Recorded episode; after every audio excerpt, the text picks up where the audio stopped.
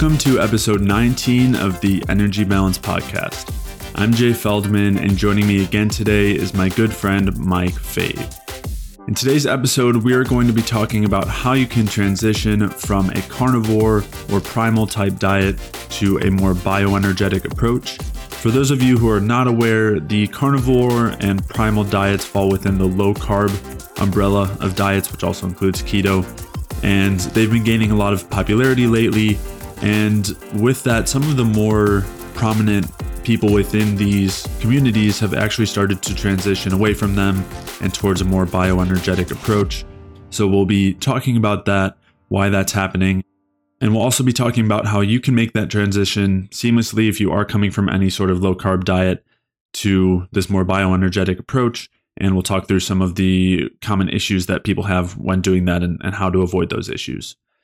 And we'll also be talking about why people feel benefits on these diets, why they typically feel pretty good on these different low carb diets, and specifically the carnivore and primal diets, at least in the short term, but also why in the long term these diets come at a pretty major cost and end up leading to a lot of the symptoms that had brought people there in the first place, including a lack of energy, tiredness, a lot of cravings and hunger and brain fog, a lack of libido and other hormonal uh, symptoms and issues, as well as poor sleep and deterioration of hair, skin, and nails, and all sorts of other inflammation type symptoms or conditions.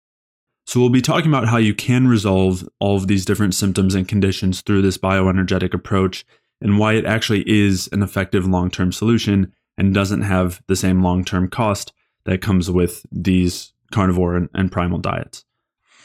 And as we'll talk about throughout the episode, that cost really comes down to a lack of carbohydrates, which of course have become the scapegoat throughout a lot of the alternative health communities, and of course, especially in the low carb communities.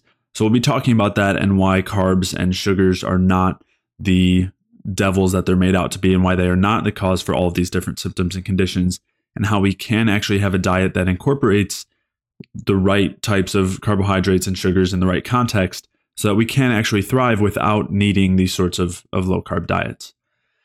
So to check out the show notes for today's episode, head over to jayfeldmanwellness.com slash podcast, where I'll be linking to any of the articles or studies or anything else that we reference throughout today's episode. And if you are dealing with any of those symptoms that I'd mentioned earlier, whether that's hormonal issues, low libido, a lack of energy and fatigue, if you're having trouble sleeping, if you have gut symptoms, whether that's bloating or constipation or gut inflammation, or if you're dealing with constant hunger and cravings, then I would highly encourage you to head over to jayfeldmanwellness.com slash energy and sign up for a free energy balance mini course where I'll walk you through the main things that you'll want to do as far as diet and exercise and stress are concerned in order to maximize your cellular energy, which, as we'll be talking about within this bioenergetic approach, is really the key to improving our health. So to sign up for that free energy balance mini course, head over to jayfeldmanwellness.com slash energy. Again, I would highly recommend that if you are transitioning from any sort of low carb type diet. And with that, let's get started. So we'll start by talking about what the carnivore diet is, primal diet, and we'll go from there. So basically, the carnivore diet, the primal diet, or the raw primal diet are more or less offshoots of the low carb movement. So for a while, low carb and paleo were really popular, and they still are. And then keto was the next very popular offshoot, which is basically an extremely low carb diet and, and pretty high fat and moderate protein. And then uh, another kind of offshoot there has been this carnivore diet and raw carnivore and raw primal diets where basically the idea within carnivore is that you're only eating animal products. Sometimes this is only meats and doesn't include dairy. Sometimes it does include dairy but that's the basis for it. And then there's the raw primal diet which is essentially the same thing but just everything being raw as far as eating raw meat which is some of this might be kind of some of a surprise to people who aren't familiar with this but it is definitely something that's gained a lot of popularity uh, more recently and is something that a lot of people who have noticed benefits in the low carb or, or keto community have, have also found benefits within this carnivore and, and raw primal type way of eating. And so the yeah, there there's been several people who have kind of made these diets popular. You have Shawn Baker, who is one of the main people who had made uh, the carnivore diet popular. And then primal diet is that's like Mark Sisson. So so when I'm talking, yeah, so Mark Sisson did talk about his as the primal diet, but a lot of times when people are talking about the primal diet, they're talking about uh, Vonderplanitz's primal diet, which is more of like a raw diet, whereas Mark Sisson's was kind of just another off. It was just paleo. Offshoot of paleo, yeah. Yeah, it was just paleo, and so yeah, there's a little bit of uh, conflicting nomenclature there. But so when I'm talking about raw or the primal diet, I'm talking about that raw primal diet, and yeah, so Shawn Baker and the Carnivore MD, um, Paul Saladino have made the carnivore diets really popular, and then Joe Rogan has talked about the carnivore diet on his podcast, and he had tried it for a little while and was noticing some supposed benefits with energy and things like that. And then I know the Peterson, so Jordan Peterson and Mikhaila Peterson have talked about various types of low carb, including car- carnivore diets, and have really made it pretty popular. And I think uh, Mikhaila Peterson's is called the Lion Diet or something like that. Okay, is it much different from just regular? It's carnivore? literally it's literally just meat and water. It's the same okay. thing. Everybody has their own sort of. I mean, I'm sure there's nuances to her diet compared to Saladino's diet compared to Shawn Baker's diet. They all, I'm, I mean, everybody has their own angle to spin on the diet, but the general gist, I think, is relatively similar. Mm-hmm. And and both of us have a lot of experience with low carb diets ourselves, and ketogenic diets and intermittent fasting, which are all kind of interrelated within this space. But neither of us have done the primal or, or carnivore specifically. Yeah, never full carnivore or anything like that. Right. Uh, but we there are there are a lot of reasons why people do feel benefits on these diets and feel better in some ways, but there are also a lot of drawbacks, especially in the long term. So let's talk about some of those differences and why some people might feel better when they transition towards this type of diet and then the cost of of being on a diet like this. Yeah. I mean, I guess the, a good example to use to start is the Petersons and specifically Mikhaila Peterson to talk about one of the main benefits of the diet and if anyone's not aware her situation, I'm pretty sure she had an autoimmune arthritis disease that led to the replacement of multiple joints. I think it was ankle and hip, and I'm not sure of her specifics. But in talking about that, the, one of the primary benefits of carnivore or low carb or keto or anything like that starting out is that it has uh, uh, it changes gut health or gut function and things along those lines. And just by getting rid of grains and getting rid of fermentable carbohydrates and different things like that, um, in the presence of a, a, a colonic dysbiosis or small bowel overgrowth of, of microorganisms, can cause huge benefits for people who are suffering from those. And I think that a lot of people are finding that they have issues with their microbiome and things like that. And that that actually is a talking point in paleo. One of the main talking points of paleo for a while was gut health, with a focus on fixing gut health and um, bone broth and all these different things to sort of move gut health in the right way. So with carnivore, the, the this first primary benefit is that when you just go to only eat meat, meat is fully digested, uh, mainly in the small intestine. It's not really fermentable unless you have a lot of uh, I would say like connective tissue, cartilaginous tissue from the meat. So if you're eating like uh, different joints, but just eating steaks or ribeyes, it's mostly uh, protein that's easily digested and absorbed in the small intestine, and it doesn't leave a lot of residue to go be fermented in the colon. So if you do have a dysbiosis present in the colon, you do have some pathogenic bacterial strains. For example, Klebsiella pneumoniae is associated with Crohn's disease and ankylosing spondylitis. Um, and then different types of bacteria and different organ or uh, microorganisms are associated also with different types of uh, autoimmune diseases like ulcerative colitis and Crohn's disease and um, uh, rheumatoid arthritis and things like that. So if you're not feeding those bacteria in the gut with a lot of fermentable carbohydrates, which is the main substrate that they're going to feed off of, then you can effectively get rid of symptoms. Um, and a lot of people notice that they get rid of a lot of symptoms or they reverse autoimmune diseases when they go on these diets. And I, I think it's because of the, the lack of feeding a dysbiotic bowel. So the question is, is in this scenario, is it really healing the person when they go on on these diets or are they just getting rid of and if and say they are getting rid of symptoms they don't have all these bacterial products being formed from the fermentation of these carbs in their colon or if they have a small bowel overgrowth in their small intestine they may have some healing but does it solve the underlying issue of the dysbiosis?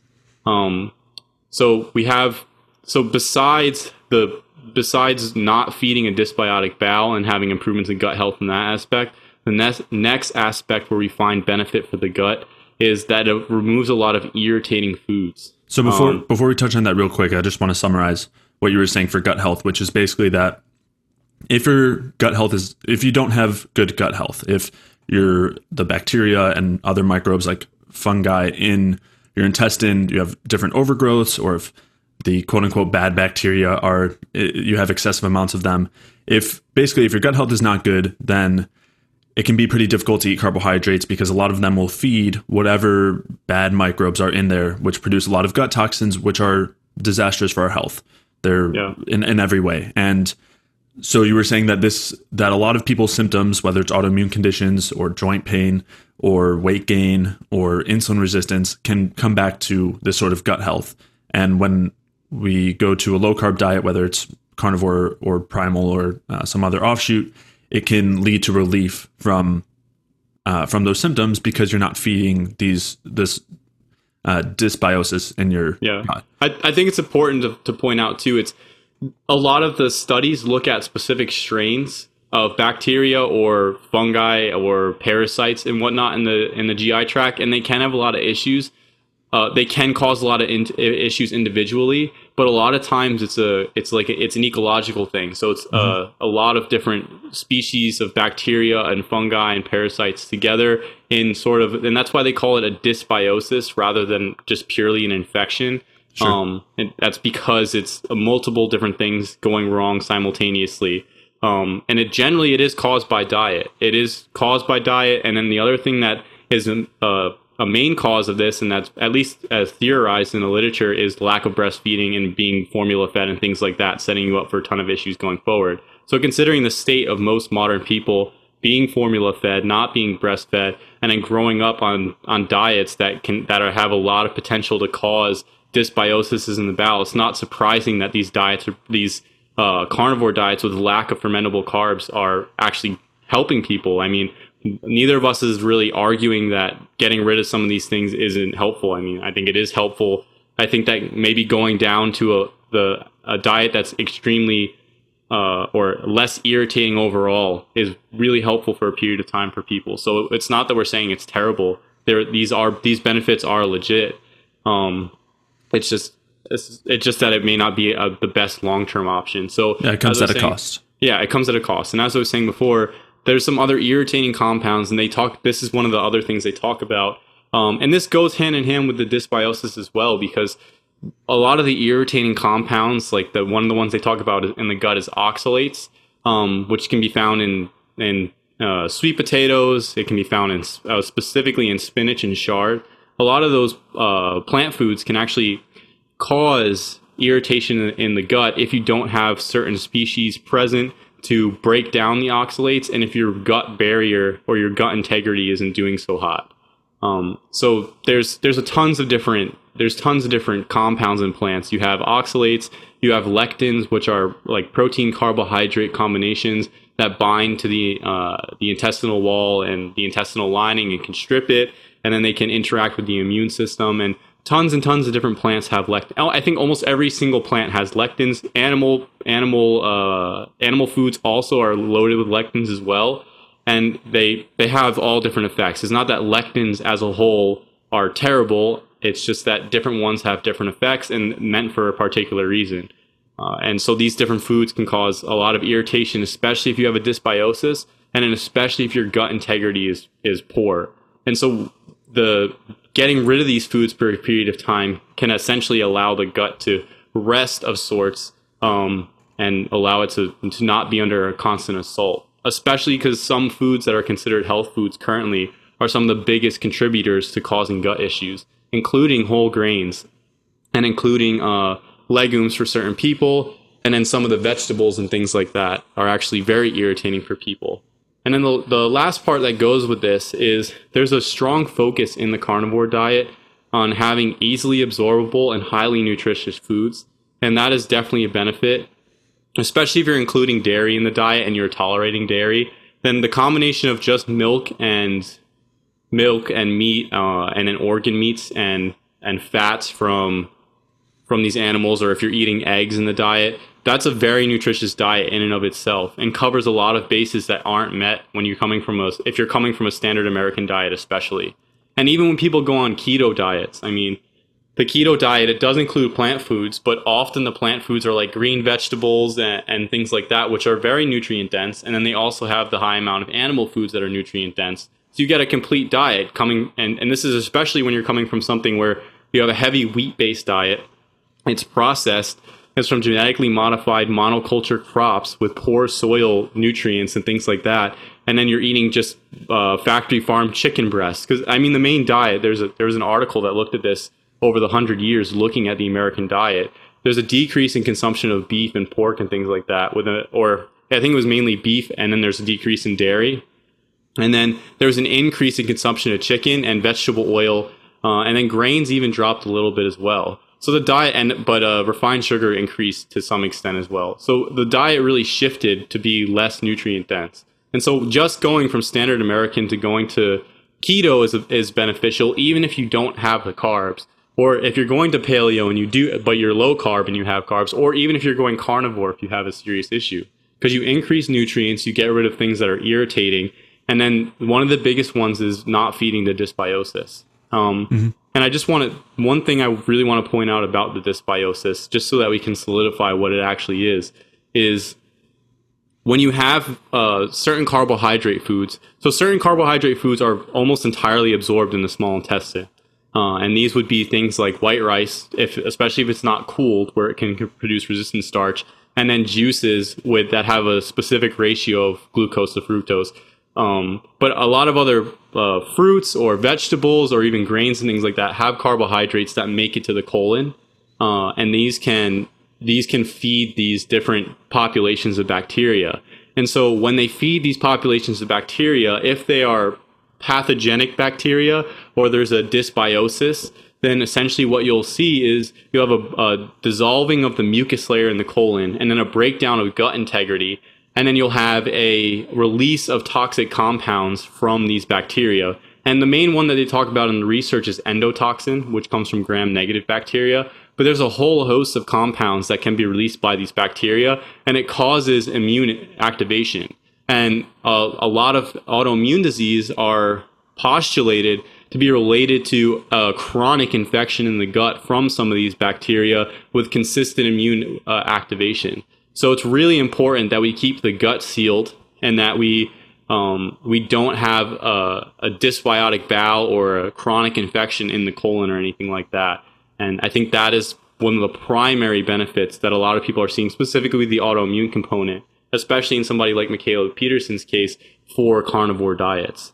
Yeah, and it goes beyond just immune activity. The reason for that is because these toxins produced from from the gut directly interfere with our ability to produce energy on the mitochondrial level. And that directly causes inflammation, which leads to these sorts of autoimmune states, this stress state. And so removing those things leads to a lot of relief there. Yeah. And I would say that this is one of the main things that that inhibits our ability to produce energy, which is really the foundational component to our health, which we'll we'll briefly touch on but yeah, that, that was a good summary. We have had a few episodes talking specifically about gut health in more detail, how different foods interact with our gut, which ones are ideal. And so I'll, I'll link to those. But yeah, so, so the point being there that there are several important, significant benefits from removing carbs from the diet, whether it's a low carb or keto or carnivore. And sometimes, especially with something like carnivore, because even if you have some of those leafy greens in your diet and you're just doing low carb or you're doing keto, and you have some other vegetation in your diet for people who are even more sensitive, those things can still be irritating. So yeah. the point being that the main benefits from the carnivore raw primal diets are nutrient density and a relief from from inflammation and gut or, and health disrupting factors from our gut. So those are kind of the the most important things and and they are benefits, but they come at a, at a pretty big cost. And again, this, this is in many ways much better than the conventional diets because the types of carbohydrates that most people are eating are grains or you know, typically improperly prepared grains, unripe fruit, a lot of processed foods. A lot of processed that's foods. A, that's a huge one. Right. And so these come with a lot of problems that are separate from the carbohydrates themselves. And when you're in this in the low carb community, there is this grouping of all carbohydrates as being the same. And because of that, all carbohydrates are not only not ideal, they're like the worst thing as far as health is concerned. But in reality, in the same we, we talked about, you know, these diets being pretty nutrient dense. There's a huge nutrient that they're missing out on, and that is carbohydrates. Yeah. And we've talked about we've talked about this in, in detail in several episodes, so I'm not going to dig into it too much, but I'll at least give a brief overview. Before you continue, I do want to say that a lot of people find this stuff to also be self-evident for themselves and form a confirmation bias because when they do mm-hmm. eat after they go on these diets and they eat carbohydrates they tend to get symptoms right. but it really depends on what carbohydrates you're eating and how much when you start so if you have a dysbiosis and then you go and you start eating potatoes again or pasta again or you start eating certain fruits again that can irritate your gut or that have fibers that reach the colon that can cause issues and then you start getting symptoms the question is really what carb sources are you eating? And when i talk to people and they talk they're telling me they're having issues with carbs and things like that the first thing i always ask is what carb source are you eating? Because people say oh i'm only eating pasta. And then they start to get issues with it and then it's like okay and then oh i'm eating whole grain bread or i'm eating this or I'm eating that and they start to get symptoms or they start to get weight gain and then they start to wonder oh so maybe it is just the carbs but there's other things in the food besides carbs. There's mm-hmm. different types of carbs. There's fermentable carbohydrates that we can't digest. So it really is important to ask what carbs are you using. And when we talked about later, when you're starting to transition off a carnivore diet, using the right carbs to start, especially if you went into the diet with some sort of autoimmune disease or gut dysbiosis, it's important to use ones that aren't reaching the colon to start while you're trying to build things and get things uh, going in the right direction. Yeah, yeah, and yeah, we'll touch on that as we get there. It's, it's a nice sneak preview. Yeah. So, yeah, and so so let's first before we talk about that. Now that we've kind of tried to at least shed some of the the assumptions around carbs, I would say that carbs are.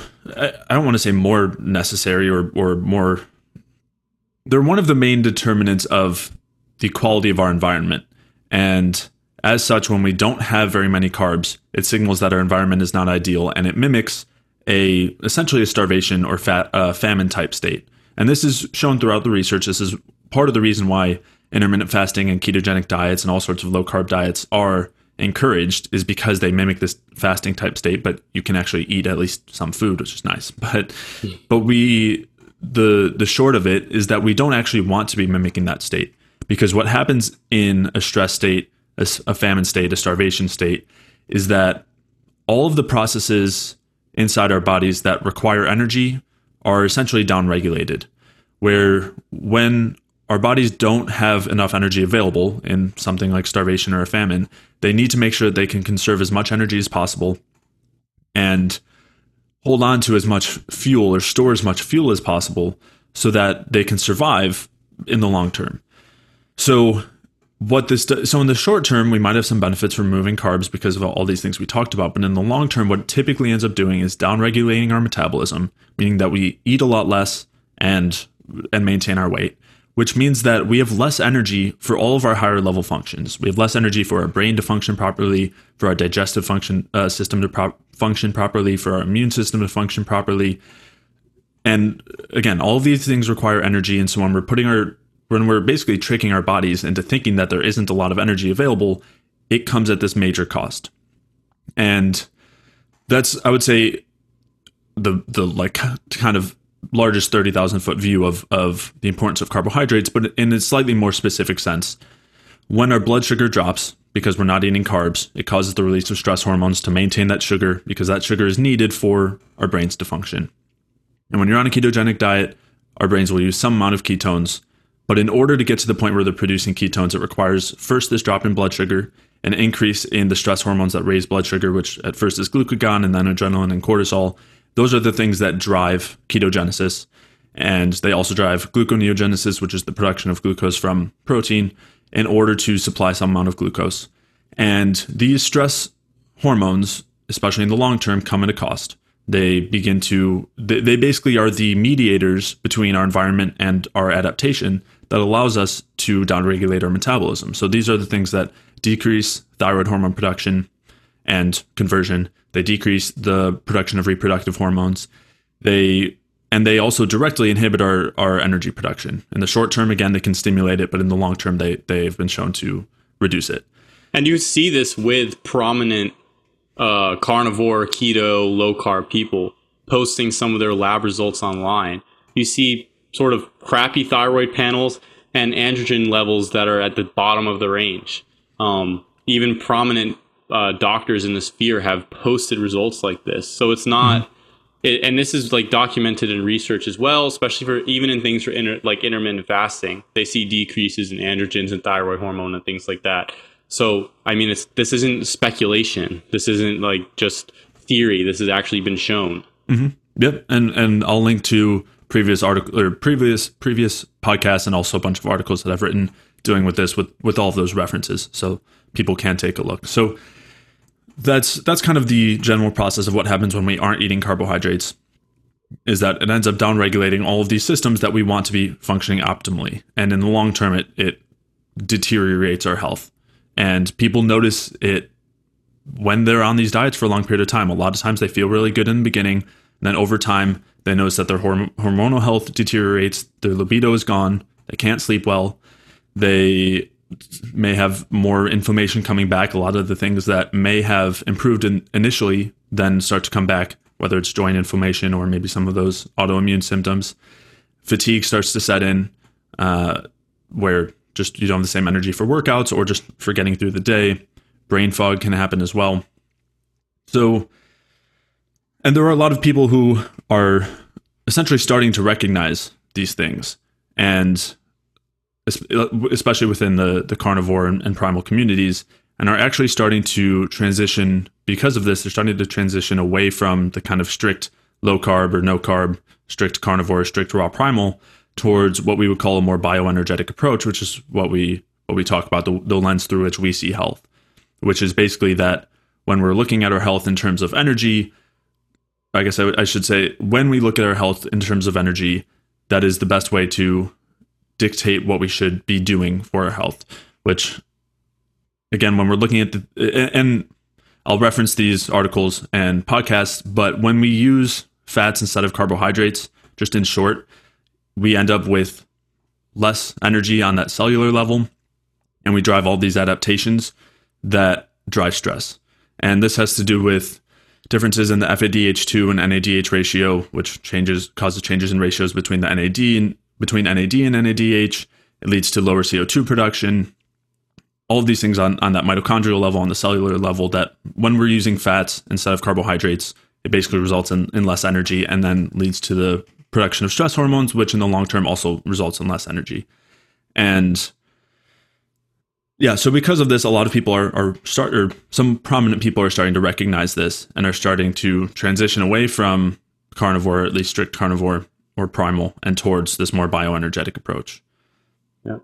And so this bioenergetic approach some of the more important features or I guess differences between this and, and looking at things in, in the carnivore primal community is seeing the importance of carbs, especially the well digested carbs. And we'll talk about what those are. Uh, seeing the dangers of the polyunsaturated fats, which are the fats found in vegetable oils and then also in nuts and seeds and grains and legumes and in fatty fish and, and fatty pork and fatty chicken. And again, we've done uh, episodes, and I have articles talking about PUFA, so I'll I'll link to those. But yeah, some of the the more prominent people in the carnivore community are starting to transition this way, and so one of them uh, that has been more open about it is the Strong Sisters, and this is uh, a couple of sisters who are who have basically documented their journey throughout primal and uh, raw primal, and we're noticing a lot of their. It seemed like their biggest thing that they were noticing was hormonal deterioration and they lost their they were amenorrheic, meaning that they didn't have their menstrual cycle or they, they didn't have their periods. And that was one of the main things that led to them trying to introduce more carbs. And they've been talking about how since finding this approach, they've also noticed that a lot of other things have been changing as well. So I do know that they've they've at least one of the sisters, I'm not sure about both, uh, has talked about how she actually did get her period after about four months, which is pretty pretty great and definitely not something that's uncommon. I've seen a lot of clients who are in a very similar place and have have had a lot of menstrual symptoms and sometimes are amenorrheic and then are able to restore that cycle. So so she's definitely not an anomaly there, but she but it is it is an important thing to consider. And then they've also talked about how not only are they noticing improvements in their hormones, they're also noticing that they have a lot more energy, that their cravings and hunger have improved dramatically and that their relationship with food has changed dramatically, which both Mike and I experienced uh, as well when we transitioned away from low carb. And for us, when we were on the low carb keto approaches, we had really intense cravings for carbohydrates. Every time we ate, we always wanted to eat more. We were always looking forward to the next meal. We were basically always we always had our eyes on the clocks or uh, on our phones as far as when we were able to eat next. And we're never, you know, you're never fully satisfied. Those cravings for more food and specifically for carbohydrates are just there always. And it's such a night and day difference when you actually start to give your body the nutrients that it needs to actually produce the energy that it needs because our hunger signals are dictated by energy availability both in our liver and in our brain. And when we're eating enough carbs that we digest well and that we have the nutrients to properly process and produce energy from our hunger signals actually turn off. And it's it's different from feeling full. So a lot of times when we think uh, you know when you aren't in this place and you think of being satisfied, you just think of being physically full. But for a lot of people, when they're physically full, they can still eat or still want to eat a lot more, but they kind of stop themselves or it's uncomfortable. As opposed to actually being in a place where you can be not even full and be satisfied and not want to eat whatever it is that's in front of you or have cravings for donuts or candy or cookies or ice cream even when you haven't eaten those things and so it's it's a really incredible difference. But that was, anyways, that was something that they had said that they had noticed. You were talking earlier about labs as far as thyroid and, and reproductive hormones go.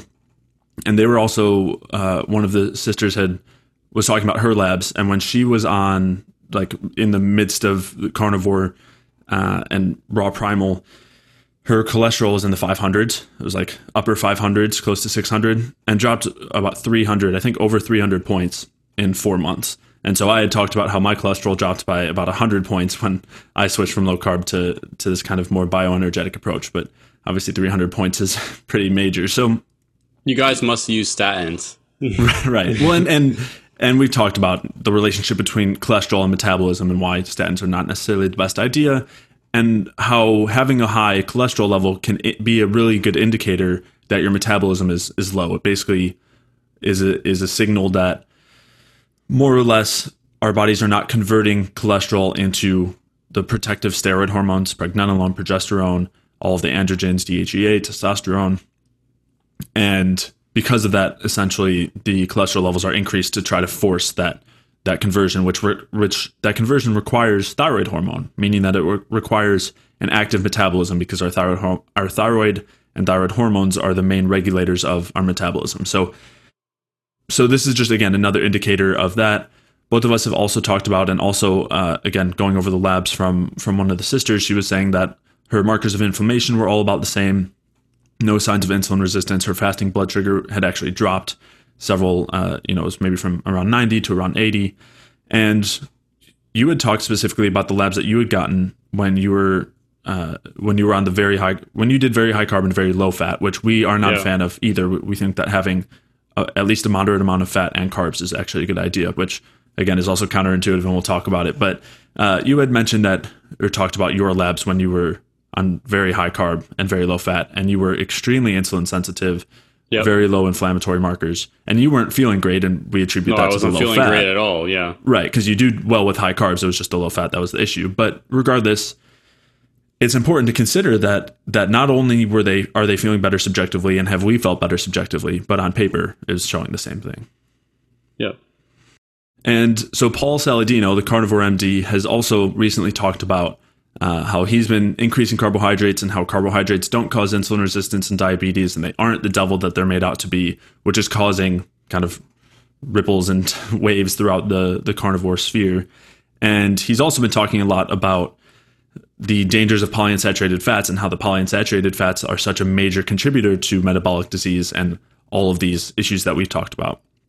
And he hasn't uh, he hasn't made it clear that he is following any sort of bioenergetic approach, but he's at least experimenting with these principles and seems to be in favor of, of these ideas.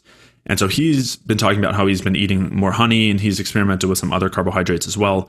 But he's been talking about how he feels a lot more energy. He potentially has more more energy at the gym and is potentially noticing some improvements in strength.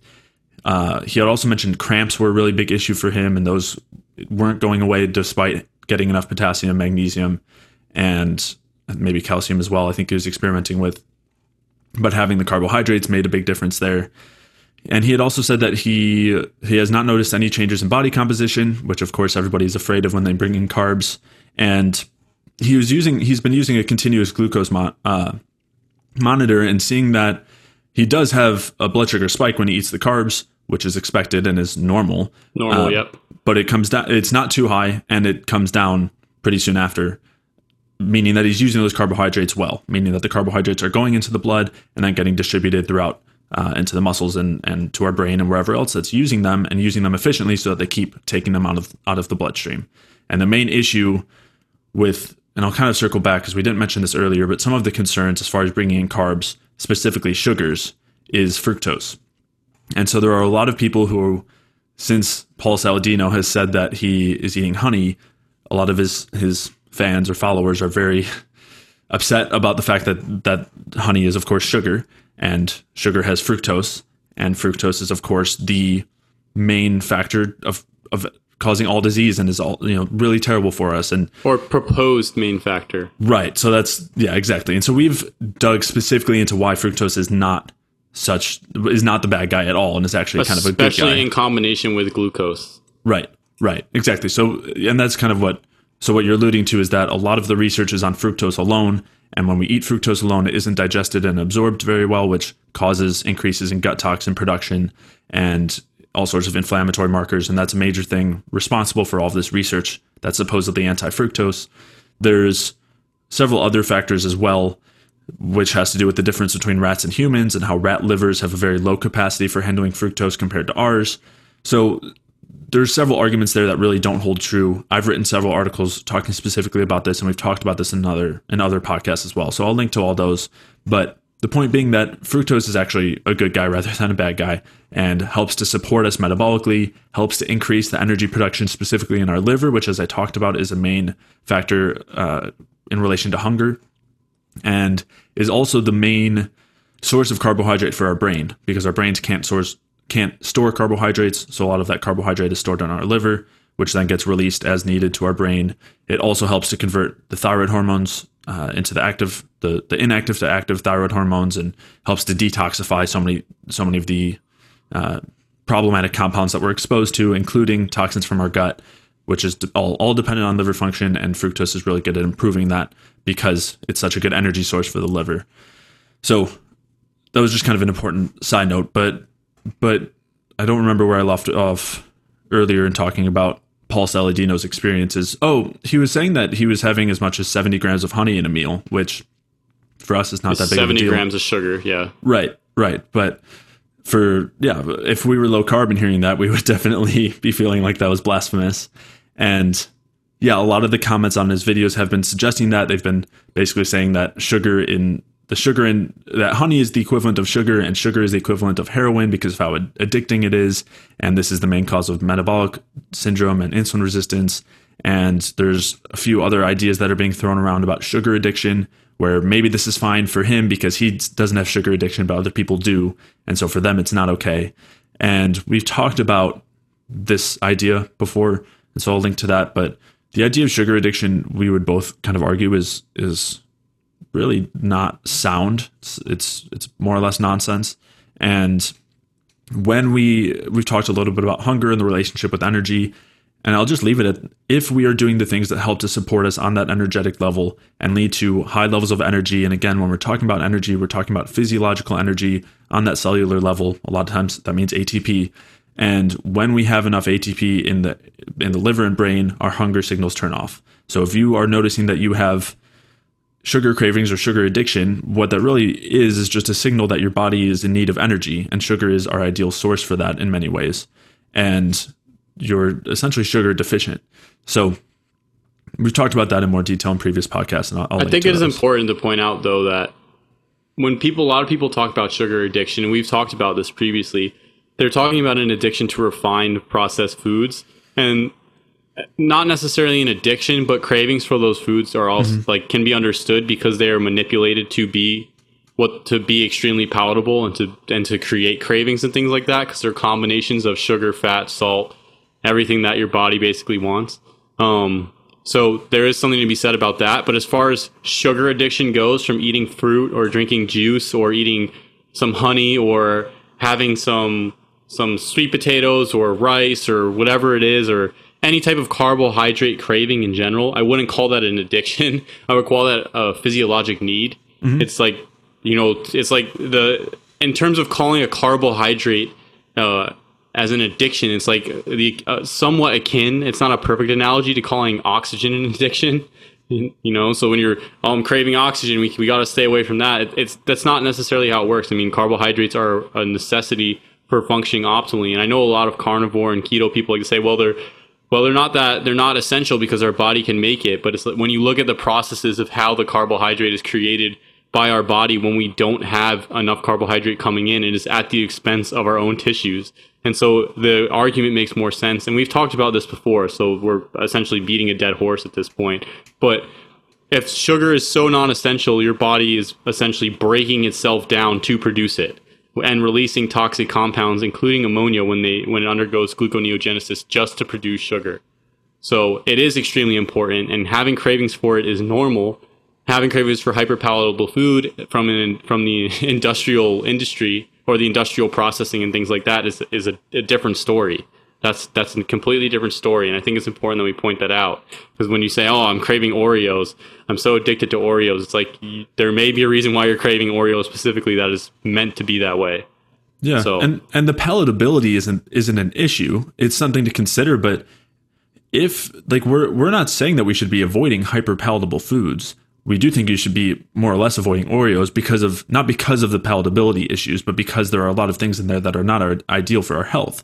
But having carbs and fats together, we actually think is a is a good idea, and, yeah, and salt, and, and even you can you do even get to that point where you don't have cravings for what you would call hyperpalatable foods. Like you don't want to eat an Oreo because you are actually satisfied on that physiological level, which is not something that people are used to experiencing whether it's in low carb or just in general and people are always dieting. So so you so even if a food is hyper palatable, we, we still our desire for it is still dependent on on that energy and on that energetic level.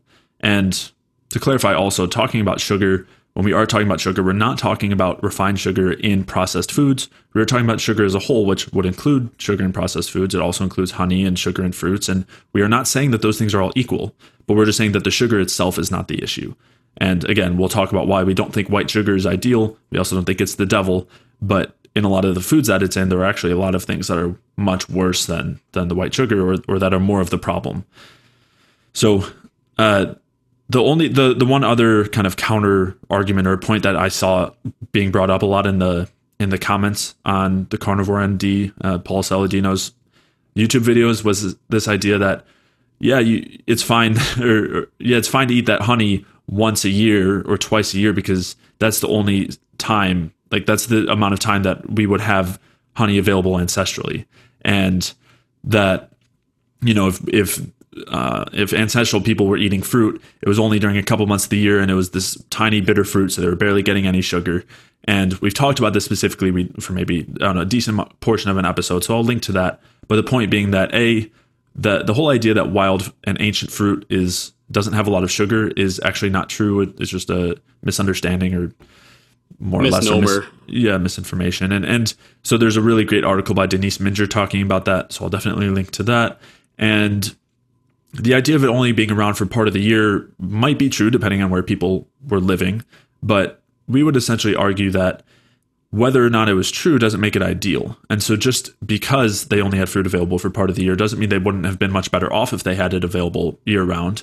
And we would also, and this is a much larger uh, discussion, but would say that having year round healthy sugar sources available seems to be one of the major factors that drove an increase in complexity and intelligence in us as humans where basically living in an environment where we did have those things year round was ideal. And since then, we've adapted to living in other environments, but it doesn't make those ideal. It just means that they, instead they, they come at a cost. And so that uh, I'll, I'll, just kind of leave it there. You can yeah. add something if you want. But. Well, the thing that I think that's important to realize is people are getting results in the low carb community. People are getting results in the keto community. People are getting results in the in the carnivore community. People are getting results in the fruitarian community. People are getting results in the vegan community. Mm-hmm. People are getting uh, all over the place. Yep. The common thread between these communities is not that animal products and protein and fat are the issue or that plant products or carbohydrates are the issue.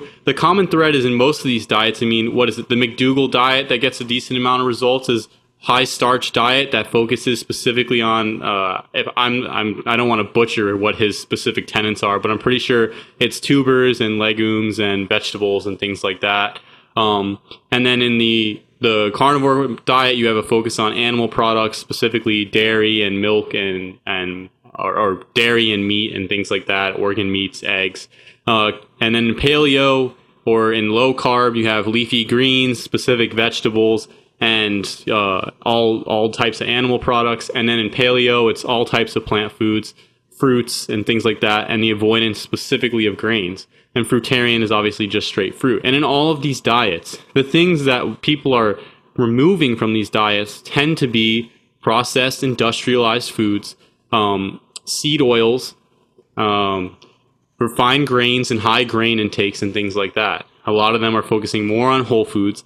And what the paradigm that that we're at least I'll speak for myself at this point, but I, I think you're on board that we're trying to present is that it's not a it's not a vilification of a single macronutrient or a single entire specific groups of food. I, I, mean, to some extent, there is issues with the specific groups of food, and there, there's a lot of nuances to all these things. It's kind of hard to just point to it being, oh, it's carbs. It's just carbs. That's what's causing all disease, things like that um, oh no, it's it's animal products. Oh no, it's fat. I, I don't think it's specifically any of those things as a whole. I mean, I think what we're trying to get at here is it's fruit and specific vegetables and um, tubers and uh, uh, certain types of grains like white rice, and then different animal proteins depending on tolerance and things like that. All those are not an issue. Those are those are not the issue foods. There's individual tolerance and things like that a lot of the foods that are causing issues, and that's why you can see these differing results amongst the different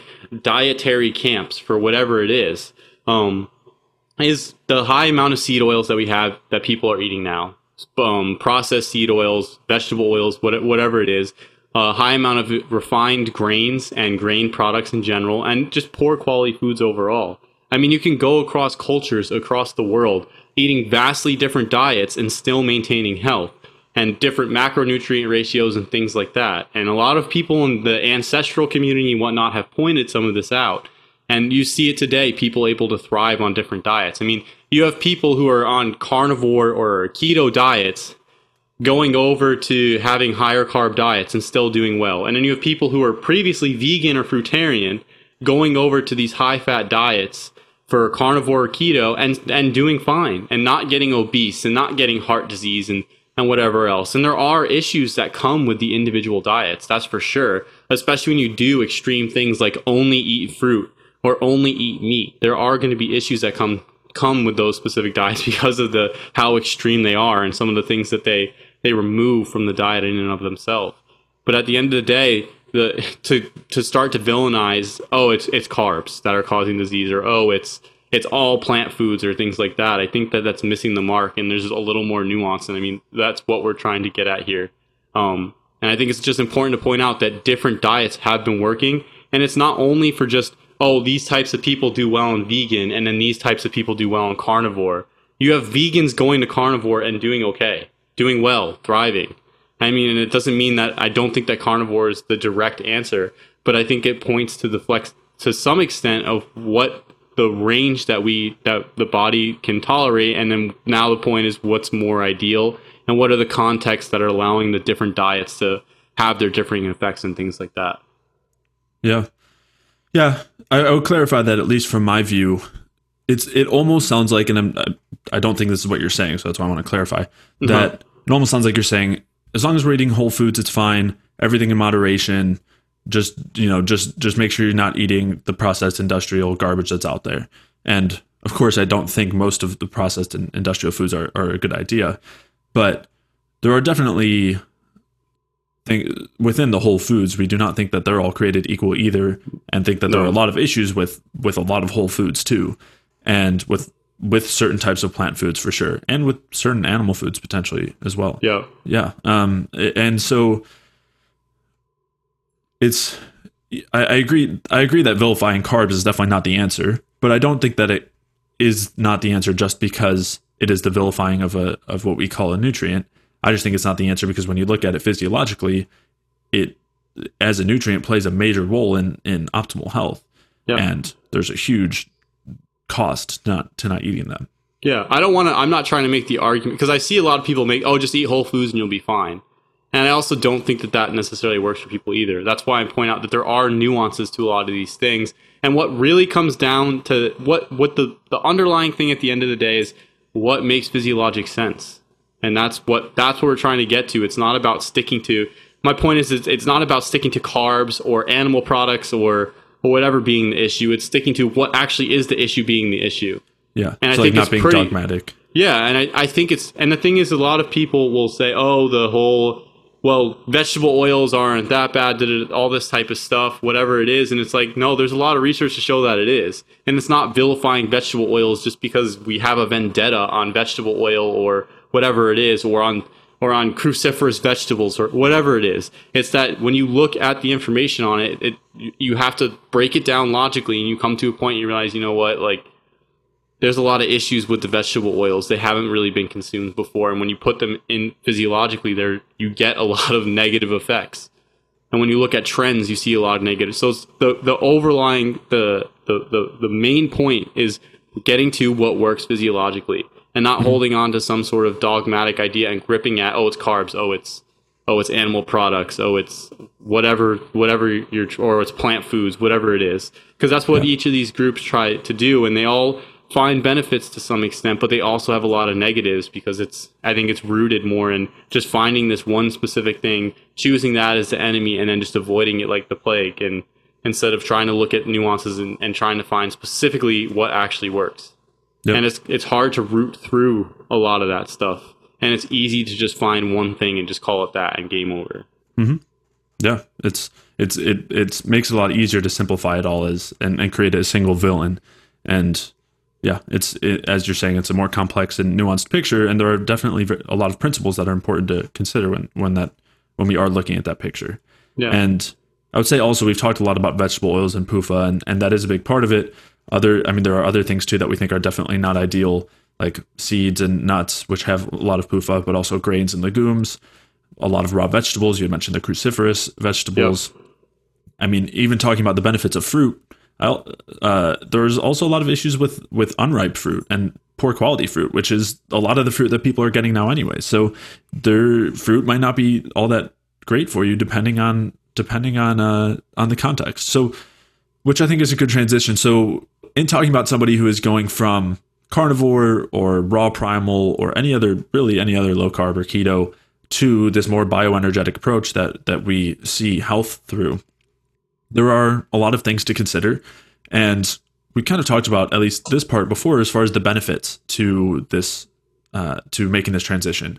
And we've talked about the importance hormonally for thyroid hormones, reproductive hormones, for keeping our stress hormones down, which all of which affects virtually all of our symptoms. We've talked about the benefits in the context of autoimmune conditions, which is uh, a pretty common issue, but also diabetes and insulin resistance, heart disease, cancer, really all any condition. Um, and then also on the symptom level, making sure we're actually getting good sleep, not having muscle cramps, having energy to be active, having uh, again keeping the stress hormones low and the reproductive hormones high, which helps us maintain muscle mass and bone mass, having the energy to get through the day, not having brain fog. Uh, an, another major one is skin, hair, and nail health, which a lot of people see pretty big improvements on, both when addressing gut health, but also when bringing carbs back, because those are things that can deteriorate. Mental health is another is another huge one. Depression and anxiety and, and irritability are all really common when we have high stress hormones and we aren't fueling our brain properly, and yep. and we, we're running in this lower energy state, and that's one of you know a huge thing that we noticed for sure. So those are all things to kind of look for when making this transition, and I think that are these are all benefits that can be achieved, but there are also we want to make sure we're being careful because there are certain things to watch out for when making this transition. It's really easy to make mistakes. And the so let's just talk through a couple of those biggest mistakes and as a, as an overview I would say before even talking about the specifics, one of the most important things is to go slow and experiment carefully. So it's really easy to say, okay, carbs are great and eat a ton of carbs and any type of carbs. And I would say that's not a good idea and is probably going to lead you to some type of gut issue, some type of bloating, weight gain, feeling very yeah. off. Yeah, yeah. You might feel some benefits, but there's also going to definitely going to be some drawbacks.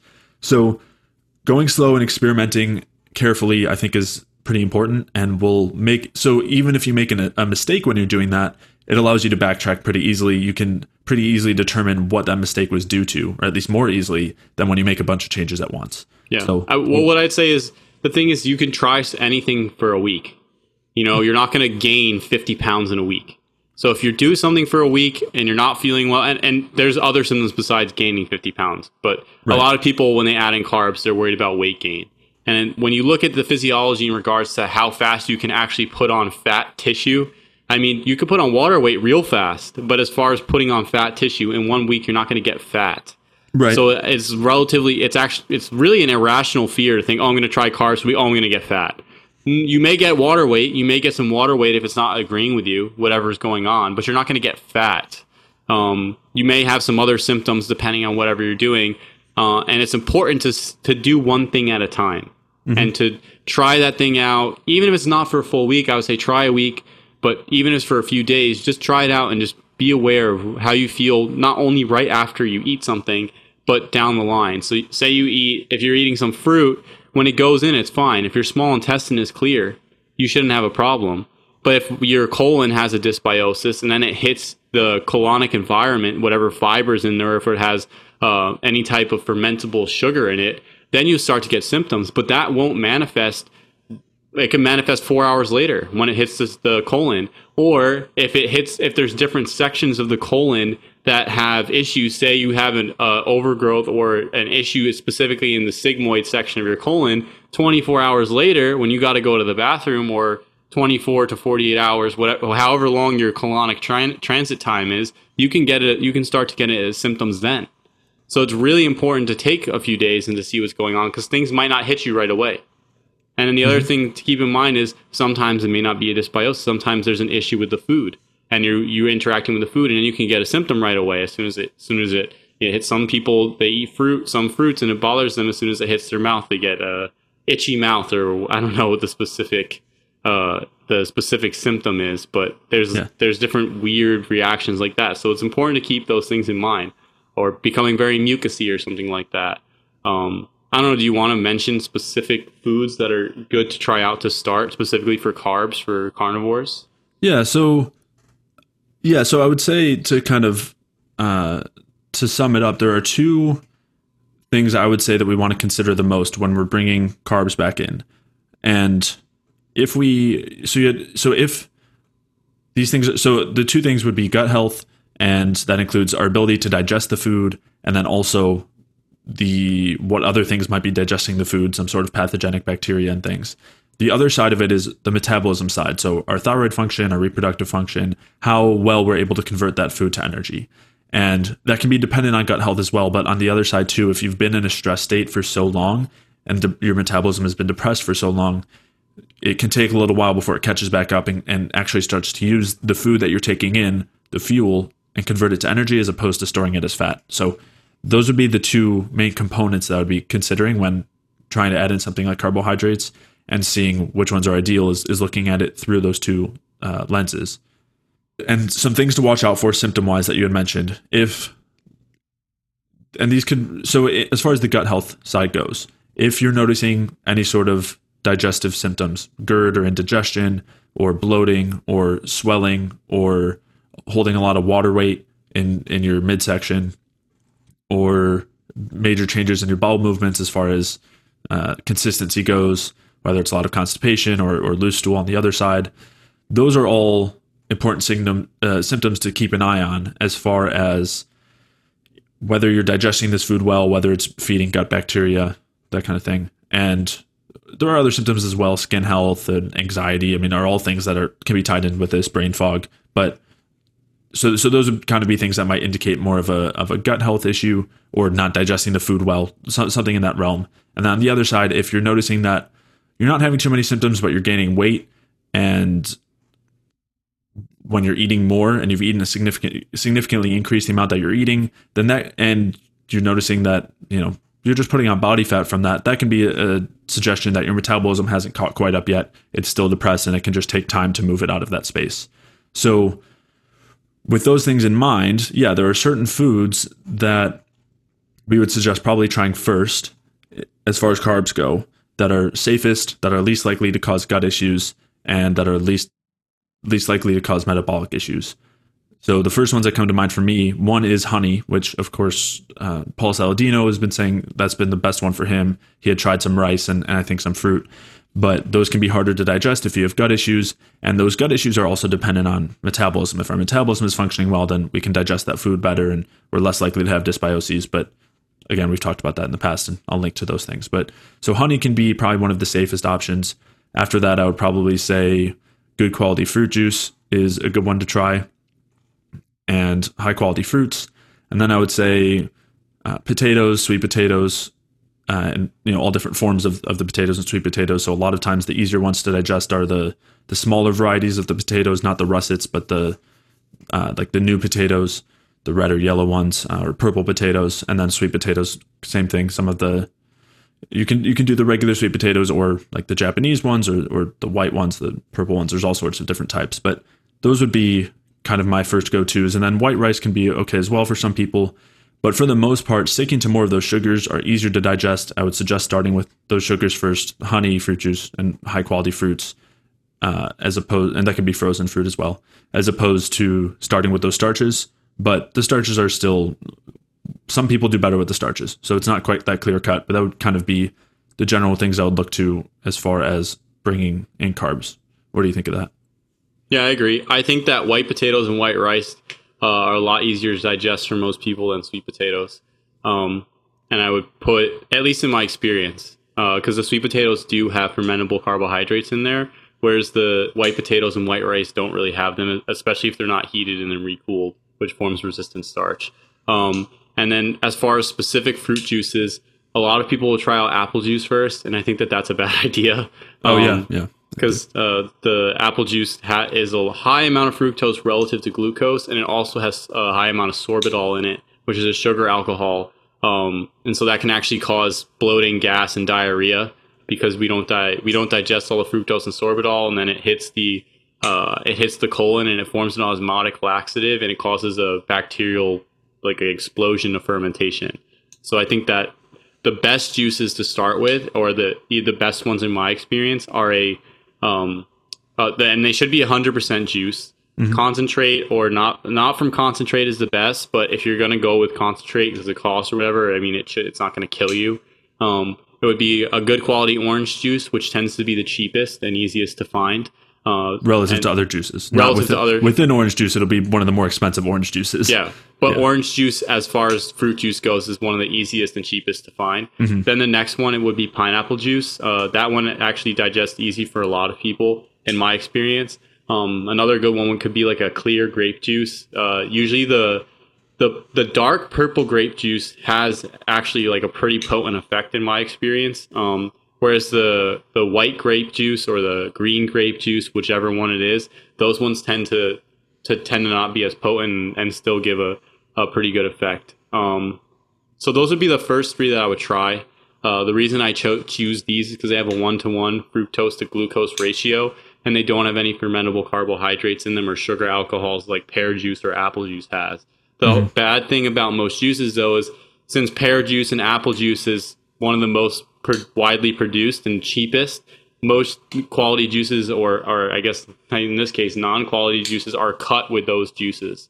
And then you can get symptoms from those. And right. additives to juices can also cause issues for people like citric acid or ascorbic acid, or um, though some of the really bad ones have different preservatives, and those can irritate you as well. And and just in my experience, having just like a quality pineapple orange juice won't give me symptoms. But if I try a, a crappy orange juice or a crappy pineapple juice with some additives, I can get stuffy nose and feel a little bit off with them. So it really is important. The quality of the food is really important. And as yep. far as honey goes, some people really do tolerate it. Um, I think the lighter varieties give people less symptoms than the super dark varieties. You know, everyone goes with the super dark ones because, oh, it's more plant compounds, more polyphenols, whatever, whatever, whatever. But at the end of the day, a lot of those compounds can be irritating to people. Um, and a lot of those, on the, and depending on the amount, they have a lot of benefits yeah. to them, especially as far as gut as the gut is concerned. But but yeah, the, but the really dark, yeah, the really dark ones tend to have really high amounts, and, uh, and the wild wildflower honeys are usually when are usually multiple different uh, flowers that the bees uh, pollinate and bring and create the honey from, and in that case, um, the the numerous types of pollens or plant compounds from the different and different flowers and things like that can be irritating to some people and things like that. So the clearer honeys tend to do pretty well one of the best ones that that's my favorite is a clover blossom honey, and that's a very light colored white honey, and it tastes pretty good overall. Yeah, I mean those are all really good points as far as all of those things go. A couple things I would add as far as juices and fruit goes, organic is typically pretty important. There's some good resources there, but the pestic a lot of that's in terms of pesticides that people are concerned. But beyond the pesticides, the ones that are organic are grown in typically much better conditions and because of they can't use the pesticides, the soil quality is often different. They're higher in nutrients. Typically, they're higher in they're they're sweeter and they have higher amounts of uh, sugar is one of those nutrients compared to a lot more of the acidic components, which can be problematic. So that's something to consider. And you had meant again, kind of talking about potatoes and sweet potatoes. I've noticed some people who do better with sweet potatoes than regular, and then vice versa. So again, yeah. experimentation is is key there for all of these things. And We've we did actually an episode that was almost entirely talking about fruits, the different types, how to get the best quality, and, and what those differences are. So I will reference that. But I think overall, those are the main things that I would want to consider, at least in the beginning, when making this transition from any sort of low carb keto, but especially uh, especially carnivore and raw primal towards this sort of approach is, is going slow and steady, starting with one thing at a time, slowly the first things I would kind of look to would be slowly increasing the carbs through these sources that we've talked about. Yep, I agree. All right, that's going to do it for today's episode. If you did enjoy it, please leave a review or a like or a comment, or if you're listening on iTunes, if you could leave a five star rating, I would really appreciate it. It really does a lot to help support the podcast. To check out the show notes for today's episode, you can head over to jayfeldmanwellness.com slash podcast, where I'll be linking to any of the articles or studies or other podcast episodes that we had mentioned throughout today's episode. And if you are transitioning from the carnivore or primal type diets or any other sort of low carb diet, including keto, then I would definitely encourage you to head over to jayfeldmanwellness.com slash energy, where you can sign up for a free energy balance mini course, where I'll be walking you through some of the most important things to keep in mind and to consider when you are trying to optimize your metabolism and maximize your cellular energy. So, I'll be talking through some of the most important things as far as nutrition are concerned, and then also as far as other lifestyle factors like stress and exercise are concerned. So, to sign up for that free energy balance mini course, head over to jayfeldmanwellness.com/energy, and I'll see you in the next episode.